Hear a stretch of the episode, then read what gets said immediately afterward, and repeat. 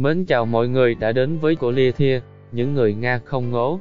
Văn học Nga từ trước đến giờ luôn được xem như là một nền văn học có truyền thống lâu đời và là một trong những cây đa cây đề có đóng góp tích cực để định hình nên nền văn học hiện.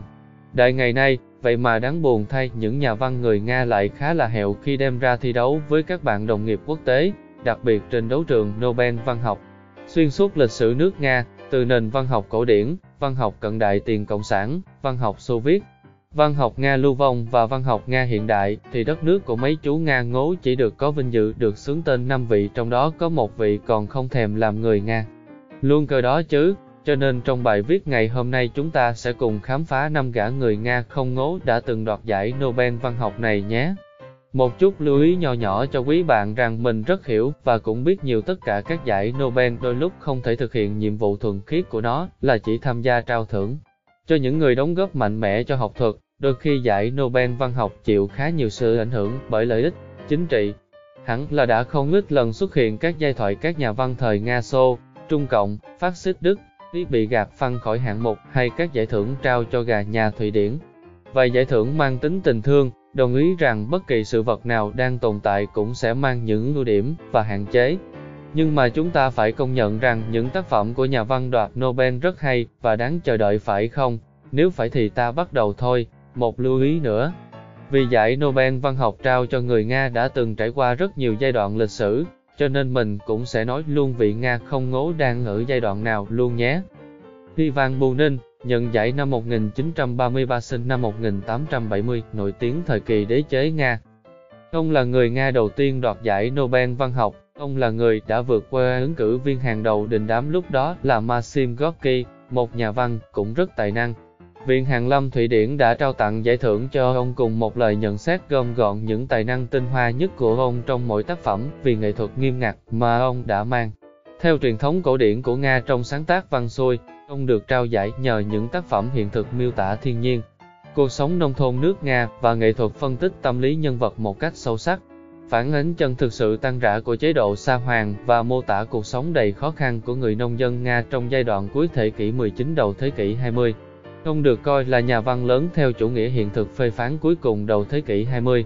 Ông dành 33 năm từ năm 1887 cống hiến tài năng cho sự nghiệp cầm viết cho đến khi Thế chiến thứ nhất gần kết thúc và sự xuất hiện của cách mạng vô sản Nga đã bắt đầu hình thành. Sau cách mạng tháng 10 Nga ông di cư sang Pháp vào năm 1920 và mất tại đó vào năm 1953. Boris Pasternak nhận giải năm 1958 sinh năm 1890 nổi tiếng thời kỳ Liên Xô. Ông là người Nga thứ hai đoạt giải Nobel văn học sau 25 năm kể từ khi Ivan nhận giải. Vì thành tựu quan trọng của ông cả trong thơ trữ tình đương đại và trong lĩnh vực truyền thống sử thi vĩ đại của Nga. Ông nổi tiếng thế giới với tiểu thuyết bác sĩ Dơ rất quen thuộc với độc giả Việt Nam và đó cũng là cuốn tiểu thuyết duy nhất trong cuộc đời lấy ngồi viết làm sự nghiệp của mình vì thế mạnh của ông là thơ và truyện ngắn, Điều đáng buồn là bác sĩ Zervager được xuất bản lần đầu tiên ở Ý thì đã vấp phải lệnh cấm của Liên Xô. Ông bị gọi là kẻ phản bội tổ quốc vì đã xuất bản tác phẩm ở nước ngoài và nhận giải Nobel, được coi là một thứ gì đó phản quốc và chống Liên Xô. Do những áp lực chính trị, Pasternak buộc phải từ chối nhận giải và gửi lời nhắn đến Viện Hàn Lâm Khoa học Hoàng gia Thụy Điển. Nhìn nhận ý nghĩa của giải thưởng với xã hội mà tôi đang sống, tôi buộc phải từ chối giải thưởng này, Mong rằng các vị không buồn lòng với sự tự nguyện từ chối của tôi.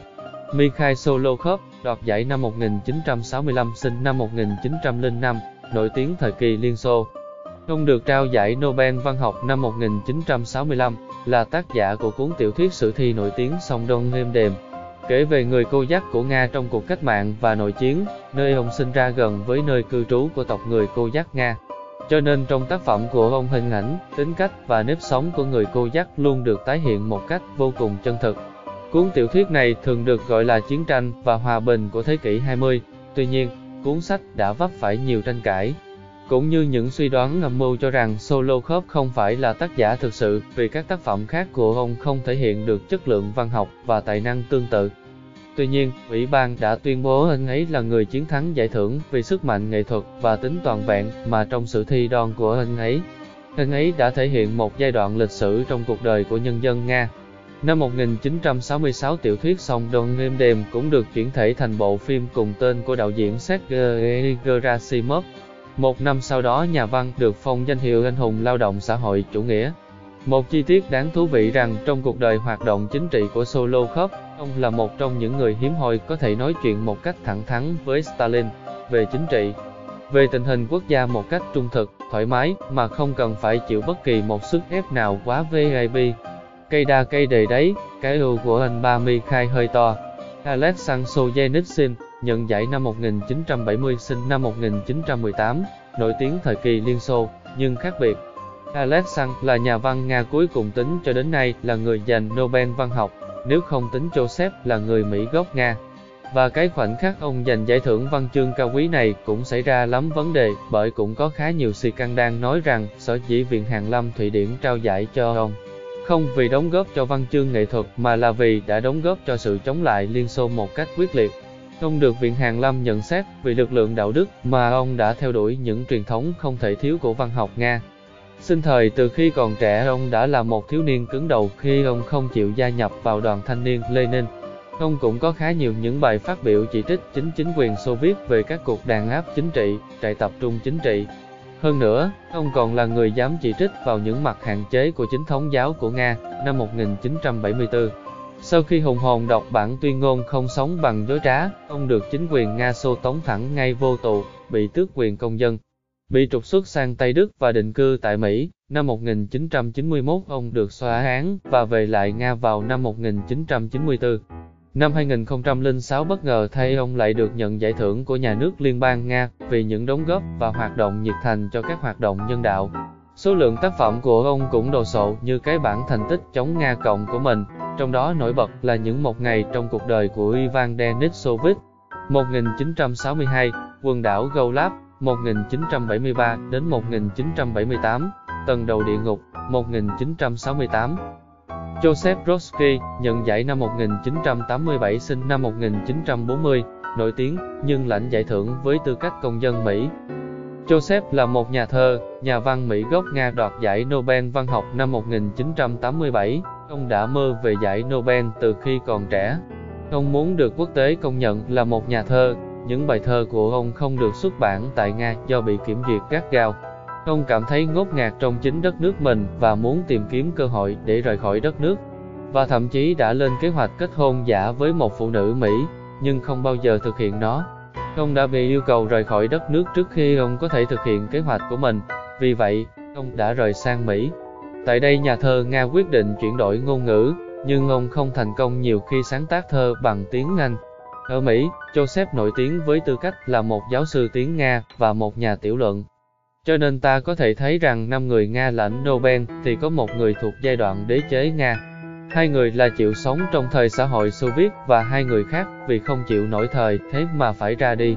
Ta mới thấy rằng sự tự do và tôn trọng con người cũng như giá trị cá nhân của bản thân nhà văn và cộng đồng nó quan trọng đến mức nào. Năm 1987, ước mơ của ông đã thành hiện thực và ông đã giành được giải Nobel với tư cách là một nhà thơ cho một quyền tác giả bao trùm thấm nhuần tư tưởng rõ ràng và cường độ thơ. Vậy là chúng ta đã đi qua xong năm nhà văn Nga tài năng đã từng nhận giải Nobel Hòa Bình, đến đây chúng ta phải chia tay nhau rồi. Hẹn gặp lại mọi người vào những bài nói sau nhé.